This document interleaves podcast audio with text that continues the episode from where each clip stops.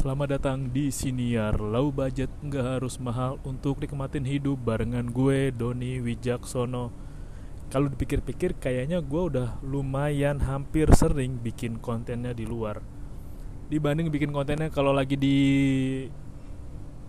ruangan gue sendiri kali ya. Gue mencoba lebih intens.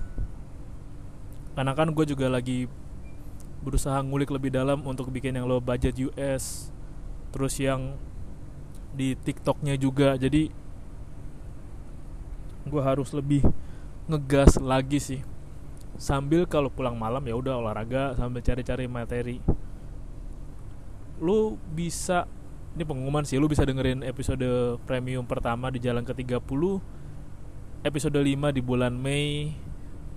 Itu lu bisa beli di Noise 22 koin gak mahal lah. Sekali top up juga udah bisa beli itu dan gue rencananya masih mau ngeluarin atau udah kali ya? Kayaknya udah deh hitungannya udah ngeluarin episode premiumnya kan gue post lebih lama. Lumayan lama sih untuk episode premium. Nanti Budi kembali lagi setelah lama kerja terus sebagai kuda sampai lupa mau ke mana. Dan di episode ini gue mau ngebahas ini dari cuplikan obrolan sih ada lagi cuplikan obrolan yang menarik dari salah satu tokoh politisi. Tapi yang mau gue bahas sekarang adalah obrolan dari Mas Hasan sama Coach Tom MC Live. Kayaknya dulu Tom MC Live tuh pernah rame sih di Twitter yang dia bikin video yang sangat sesuai dengan keadaan masyarakat kita terutama kelas pekerja tapi sekarang udah under Om Ded keren juga tuh Coach Tom MC Live dia ngobrol sama Mas Hasan itu kontennya soal kerja keras aja nggak cukup bikin kamu kaya. Iya gue setuju sih. Di sana juga dijelasin obrolan bagaimana caranya lo bisa punya uang miliaran puluhan miliar, miliar ratusan sampai triliunan. Ya kalau mau kayak orang kayak Pak Sandiaga Uno untuk bisa punya uang satu triliun pasti butuh beberapa generasi. Jarang banget ada orang yang bisa kaya punya triliunan atau menghasilkan uang triliun dalam satu generasi. Itu sangat langka walaupun ada tapi langka. Nah yang mau gue bahas itu adalah petikan obrolan waktu Mas Hasan cerita. Dia pernah punya toko kopi sampai tiga cabang. Toko kopinya rame karena pelanggan senang datang ke sana karena ada Mas Hasan ya. Tapi ketika ada eh tapi ketika Mas Hasan nikah kemudian toko kopinya bangkrut satu persatu dan nggak lama di samping toko kopi itu dibangun toko kopi yang gede yang lebih fancy dengan harga yang sama. Tentu toko kopi Mas Hasan bangkrut karena nggak bisa bersaing dan itulah kemampuan aku harus sadar diri bahwa oh ya aku nggak bisa bersaing terus bahwa aku harus sadar diri tahu kapan harus berhenti. Dan ya udah mencoba menggeluti usaha yang lain. Gue tiba-tiba keinget iya kemampuan untuk sadar diri ya. Ini kemampuan yang belum banyak menurut gue juga belum banyak. Karena sadar diri sama tahu diri itu dua hal yang beda kan. Sadar berarti lo butuh proses sampai lo ngeh oh iya ya. Kalau tahu diri kan oke okay, gue tahu diri deh gue ngalah. Jadi kayak masih ada rasa berat hati untuk mengalahkan atau melepaskan dengan ya udahlah gue tahu diri kok gue lemah gue apa gue ngaco bla bla. Tapi kalau sadar diri lu ada poin ahanya aha oke okay, dengan aku yang sekarang ini emang bukan buat aku nih. Ada sadar bahwa oh itu bukan jalan oh itu bukan yang disukainya yang mesti digelutinya ya udah berhenti atau berpindah kemampuan sadar diri emang gue akuin masih jarang loh gue akuin ada orang yang sadar diri terutama di media sosial. Gue suka ngebahas media sosial kan. Karena orang lebih banyak menampilkan persona apa yang ingin dilihat apa yang ingin ditampilkan di media sosial. Pembahasan ke mana sama Pak Tom MC Live. Coach Tom MC Live susah banget ya. Pak aja deh Pak Tom MC Live. Dan ini gue setuju sih ini Mas Hasan yang bilang semakin banyak konten kreator yang lebih didengar daripada para ahli. Kita itu kekurangan para ahli karena orang-orang lebih senang mendengarkan orang yang punya pengaruh. banyak orang yang bisa punya konten yang bagus sementara orang yang ahli yang udah sekolah tinggi-tinggi sekolah lama mendalami ilmu lama emang nggak pinter ngonten kalau menjelaskan membosankan makanya kayak kemarin Pak Kurai Shihab itu ada yang komen loh mempertanyakan dan sampai dikritik loh bayangin Pak Kurai Shihab yang udah kuliah udah belajar sudah menggeluti ilmu agama dengan sangat ngulik, sangat dalam, sangat wah ngejelimet. Dikritik juga sama orang yang ya seenak jidat, orang-orang bangsat lah yang komen asal nyampah aja. Bayangin, gue juga sempet nemu meme yang bagus sih. Yes but no, jadi kayak sebelah kiri tuh ada gambar kayak akademisi, ilmuwan, dia bilang pengetahuan bagus lah, sosialnya bagus lah, pengetahuan sosial, pengetahuan politik, pengetahuan soal science, tapi soal konten atau TikTok nol. Sementara di sebelahnya ada orang yang tampilannya lagi bete, ada yang rambut kayak gitu lah, terus dia nggak punya pemahaman soal pengetahuan, terus ya berpikir kritis, science, tapi bikin konten bagus dan lebih banyak didengerin. Gua pingin lo yang dengerin konten gua. Coba untuk lebih mendengarkan apa kata ahli bukan apa kata orang yang bikin konten bagus. Tantangannya memang oh iya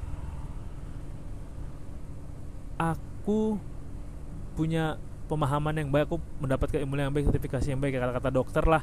Tapi karena aku nggak tahu caranya bikin konten ya aku emang ngedengerin jadi apakah aku yang harus aku lakukan aku sadar diri aku ketika aku ingin membagikan pengalamanku, pengetahuanku, aku harus belajar untuk tahu caranya menampilkan hal yang menarik. Kayak Dokter Tirta, harus gue akuin Dokter Tirta itu menyenangkan buat ditonton. Karena emang dia tahu caranya membuat konten yang baik, dia tahu caranya menyampaikan hal yang anak muda banget yang dada dor tampilannya selengean. Nah, mungkin udah mulai pelan-pelan tuh untuk orang gua nggak tahu ya tapi kalau yang gua amatin itu emang orang akademisi atau orang yang punya pengalaman yang wow jelimet masih didominasi oleh orang yang penampilannya kaku. Pakai tas gede pakai kemeja kikuk. Beda kayak Bu Susi Dokter Tirta atau gua ambil contoh tapi ini di luar negeri sih. Mungkin ini bukan contoh yang bagus tapi gue pernah lihat bahwa ada suster yang pengalaman ada pengalaman lah dia buah bruder dia bruder cowok. Tapi dia punya tato badannya gede sangar. Ya itu bagus. Kadang emang penampilan itu bisa berbanding terbalik dengan sisi aslinya. Kayak contoh tampilannya sangar oh serem. Padahal dia punya banyak ilmu tapi emang tampilannya gitu aja. Gue jadi inget dulu dosen gue pernah cerita. Dulu ada kok seorang psikolog ya emang dia sangat wow bad boy deh psikolog wow tatoan sampai leher sampai tangan. Tapi ketika jadi psikolog dia bekerja ya dia profesional tutup tatonya atau gua nggak tahu dia cerita tato ditutup dia udah ngobrol interaksi seperti biasa aja. Emang salah kita adalah kurangnya kesadaran untuk tahu bahwa kita sering terkecoh sama tampilan luar. Kita lebih senang dengan orang yang melihat oh tampilannya baik suci saleh ternyata dalamnya bungset malah ya kayak kejadian kemarin ketika Papi Culos yang ketangkep bawa itu kan narkotika. Para responnya oh iya om sabar ya kakak. Tunggu ya kakak. Semangat ya kakak. Geleran babang ganteng be. Tapi tetap sih soal famous babang ganteng emang paling juara. Nah balik lagi. Kemampuan sadar diri emang lu mesti punya sih kayak misal lu lagi menjalin hubungan. Gua nggak tahu ya. Kalau sadar diri ini bakal jelimet sih. Ini bakal agak nyelekit gue gak tau kalau emang oke okay lah lu seneng sama dia lu suka sama dia lu sayang sama dia lu menjalin hubungan dengan dia. Tapi ketika perbedaan ekonomi lu jomplang ini buat ceweknya ceweknya punya cowoknya ya biasa. Itu lu emang harus sadar diri. Ada variabel yang nggak bisa lu kendaliin. Siapa? Keluarganya lah. Ceweknya mungkin biasa aja. Oh iya aku emang orang punya kok. Ini kejadian di temen ya temen gua sih dicerita. Ya perbedaan pendapatan dari si cowok. Mungkin ini ketika udah nikah sih tapi harusnya ketika pacaran udah bisa filter lah ya. Tau lah ya ada limitnya. Juga kejadian dua cerita dari temennya teman gue yang cerita ke gue tapi kita ambil dari pacaran aja deh.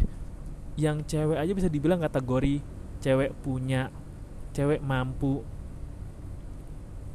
Yang punya HP-nya bagus cowoknya cuma punya biasa banget punya motor su Astrea Astrea malah. Lu pernah denger Astrea nggak? Lu Gen Z?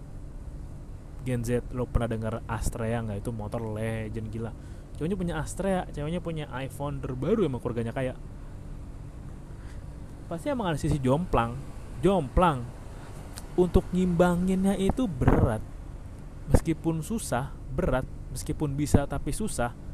Pertanyaan adalah lu mau sebisa dan se-effort apa untuk bisa ngembangin diri lu memperkaya dulu sampai bisa berdiri seimbang sama cewek lu atau pasangan lu atau calon tunangan lu calon istri lu gue udah memikirkan berapa kali sih. Oke okay, oh oke okay, kok kita tenang aja kok kita baik-baik aja kita saling support kita saling dukung. Kata si cewek aku bisa nerima kok kalau emang berbedaan kekayaan dan pendapatan aku dan pasanganku jauh. Keluarga anda tidak. Gue aja bayangin loh kalau gue punya anak cewek gue tau kayak uh, gue ngeri kalau gue punya anak cewek kalau tahu gue begini anjir kayak balik lagi. Oke okay, gue punya anak cewek udah gede terus kayak uh, daddy daddy dong. Mau panggil ayah daddy dong biar kelihatan keren. Daddy aku mau kenalin daddy sama pacar aku. Pasti kan gue lihat kayak hmm, apakah dia lebih baik dari gue? Kata bapaknya kan. Apakah dia lebih mengerikan dari gue? Apakah dia lebih gentleman? Gue pengen tahu. Oke okay, kayak gue pekerjaan lu apa? Oke okay, gue anak gue gue berusaha ya lu tau lah seorang ayah kan pasti idealnya ideal dalam melindungi putrinya dong. Ini anak gue bisa nggak nih mau orang kayak begini nih. Tampangnya meragukan jangan-jangan mau kondo doang bang bukan mau kondo lo budget ya mau kondo doang lagi anjing. Ya gue paksa buat putus lah karena ketika emang lagi jatuh cinta tuh emang akal sehat emang agak kalah sih. Tapi ketika udah akal sehat udah mulai ya sadar-sadar diri lah pasti akan tahu nih kayaknya kok begini ya? Setelah di jalan kok begini ya? Ternyata begini ya? Jauh. Gue respect sama orang yang bekerja keras yang effort banget yang apa itu lelah tidak apa itu menggerutu di TikTok tidak. Kerja keras. Bangun sistem kita cari caranya bisa menghasilkan uang lewat sistem. Gitu-gitu emang nggak adilnya dunia kayak gitu sih. Lo yang harus berjuang lebih kalau emang pingin sama dia apalagi yang beda ekonominya jauh. Lo harus siap dengan tahan obrolannya dengan gaya hidupnya. Harus sabar ketika renut ini itu tapi lu nggak punya. Jangan sampai kayak oh aku bisa terima apa adanya kok meskipun ekonominya beda ah, beda gaji aku jauh gitu atau beda beda ya beda punya kekayaan dari keluarganya jauh lah jangan sampai tuh lu yang malah ngebatin sebagai cewek. Gue bilang lu ke yang buat yang cewek jangan sampai lu yang ngebatin. Aku nerima kamu apa adanya aku nerima kamu karena kamunya sih nggak ngelihat harta kamu. Tapi kenapa kamu males? Kok kamu nggak gigih? Jangan sampai lu sebagai cewek ngerasa kayak gitu. Lu harus sadar diri dari awal. Pakai logika. Emang nyelekit di hati sih nusuk nyesek. Lah emang kalau sakit hati kenapa ya lu aneh kalau lu nggak mau sakit hati. Robot kali lu. Lu kenapa ngindarin sakit hati? Kenapa lu takut emang ya begitulah dinamika perasaan? Ya kali. Aku tidak mau sakit aku apa namanya? Masa kayak aku mau bahagia selalu. Ya nggak bisa dong. Lo kalau mau bahagia mulu kalau kata Aldi Tahir jadi surga lah. Lo kalau bahagia mulu di dunia ngapain? Pasti ada kecewa. Anjing Aldi Tahir emang lord lo sadar diri. Belum lagi sadar diri ketika apa yang lo lakuin tuh nggak beneran lo suka. Lo harus sadar diri. Ini kejadian juga sih mungkin waktu gue sekolah kali ya. Gue lupa kejadian sekolahnya kapan gue udah mulai agak tabrakan ingatan soal sekolah gue soal sekolah ada kayak teman-teman lo bilang A temen lo ngelakuin A temen lo senangnya A lo ikutan A temen lo hobinya di A nguliknya di A lo ngikutin juga. Lo kan harus sadar diri. Lo harus sadar bahwa ini tuh yang nggak beneran lo suka untuk lakuin. Lo harus sadar di awal. Kalau lo paksain tekor gila lo gila. Ahli kagak jadi setengah-setengah. Lu tahu apa yang pahit dari setengah-setengah. Lu nggak jadi apa-apa. Hanya jadi orang kesetengahan udah pernah bahas lagi episode awal-awal tuh yang kesetengahan. Orang ya udahlah ikut apa aja. Ya ikutin ikutin banyak ikutin. Akhirnya dia nggak tahu apa yang dia suka. Jadi setengah-setengah aja. Hanya sekedar bisa nggak ahli nggak expert bisa aja. Bisanya untuk ibarat kata lu bisa deh untuk kemampuan di gang rumah lu lah tapi untuk kemampuan ke kelurahan camat gitu-gitu buat diadu susah. Sama kayak lu harus sadar diri bahwa lu gue justru kata-katanya dulu nih karena ini gue harus gue harus mencoba jujur dan brutally honest to you. Gue nggak mau yang ah, kayak gue nggak mau dinyamanin dengan kenyamanan yang bohong. Lu tau gak sih ada yang nggak apa-apa kok nggak apa-apa padahal nggak nggak enak atau nggak suka. Kayak comfortable comfortable lies gue nggak mau yang comfortable lies tapi gue lebih suka brutally honest. Lo juga harus sadar lagi akan kemampuan lo lo harus sadar sama kemampuan lo. Lo itu nggak lebih baik. Lo itu nggak punya keistimewaan. Lu harus sadar diri bahwa lu kalah jauh sama dia lu kalah saing. Tapi bukan berarti lu harus menikmati dengan kekurangan lo karena dengan fokusnya dikurang fokus di kekurangan lo akan mikir kekurang terus. Ketika lo fokus di apa yang lo senang lo akan menemukan jalan untuk mengulik kesenangan lo karena terlalu membosankan dan melelahkan. Lo melakukan hal yang sebenarnya lo suka dikit atau nggak suka-suka amat tapi lo lakuin karena lo udah terjebak di sana lo udah terjebak pada situasi itu lo nggak bisa keluar. Lo juga harus sadar diri. Lu juga harus sadar diri bahwa lu tuh nggak disukain banyak orang tau. Asli. Kan gue bilang mana kata aneh kalau banyak orang yang wih lu menjadi people pleasure pembuat senang orang banyak lu akan mengiyakan lu akan yes man I'm yes girl. Oke okay, lu yang terbaik. Oke okay, lu gue mau menyenangin lu? Enggak men. Enggak. Lalu baik lagi. Lo juga masih sadar diri. Ini yang paling deket sih. Lo sadar diri. Sadar diri eh dan lo lulusan akunting. Lo belajarnya manajemen. Lo mau belajar pertanian mau kerja di pertanian gila. Gila. Oh tapi kan bisa dipraktekin. Bisa kok. Bisa tapi susah. Sesanggup apa mental lo? Sama kayak kalau emang itu bukan kualifikasi kalau itu bukan apa keahlian lo lo mesti pikir-pikir lagi cacar lagi. Karena ujungnya tadi kesetengahan. Hanya bisa aja tapi bukan menjadi yang terbaik. Emang lo nggak mau jadi yang terbaik? Jadi yang nomor satu yang terdepan ya kalau lo memang mau menjadi NPC kalau di game tuh NPC kayak figuran ya udah lo nggak usah dengerin ini lagi aja. Tapi kan gue tahu lu punya potensi yang lebih gue tahu lu punya kemampuan lebih gue tahu lu punya keistimewaan lu punya bakat lu hanya belum tahu cara menemukannya lu belum tahu cara menemukannya.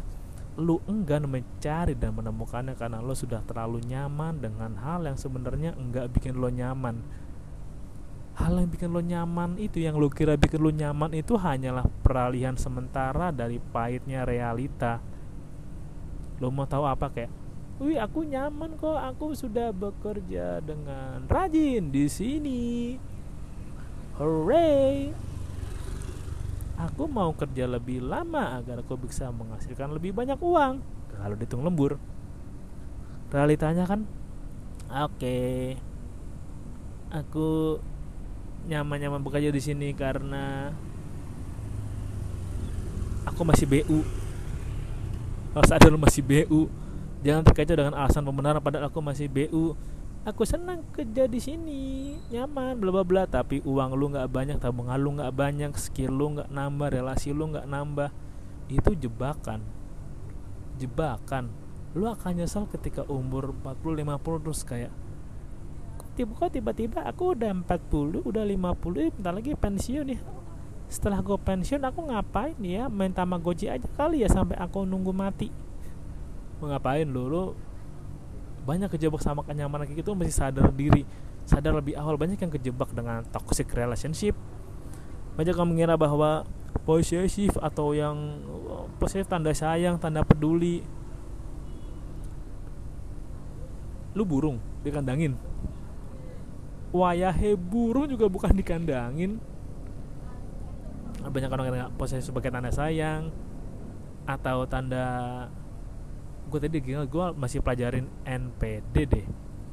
Neurotik apa sih narsistik gitu ya NPD di TikTok. Gue masih nggak tahu tuh masih pelajarin. Yang katanya manipulatif gitu gitulah. Atau kayak hmm hore kayak ini balik ke tadi sih lo masih ada diri bahwa ya aku senang kok kerja di sini. Aku betah kerja di sini. Padahal ya oke semua uang yang lu dapet lu bayarin buat nah itu nenek itu sisa gajinya dah lu buat bertahan hidup buat bulan depan berikutnya agar bisa membayar semua mortgage lu. Pendapatan lu bisa buat bayar rumah cicilan lu. Sadar diri men. Cara melewatinya adalah lu dengan sadar bahwa ada banyak hal yang jebakan ada banyak hal yang emang lu harus perjuangin lagi ada banyak hal yang bisa lu paksakan biar bisa dapatkan lebih atau kalau emang lagi struggle coba bangun fondasi sesuatu bangun sesuatu dengan fondasi yang kuat mau gagal mau patah hati mau belajar mau dikritik mau dimaki orang mau diabaikan orang mau direndahin orang nggak apa-apa. Lu punya kesadaran yang tinggi kalau lu mau menerima semua kesalahan dari apa yang lu perbuat lu mau.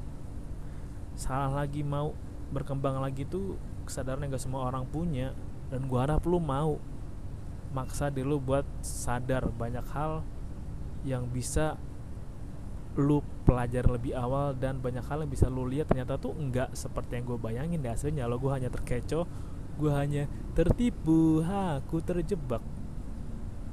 Belajar untuk sadar diri belajar untuk memiliki kemampuan sadar diri. Terima kasih udah dengerin episode kali ini dan salam low budget. Nggak harus mahal untuk nikmatin hidup. Anjir motor berisik juga lewat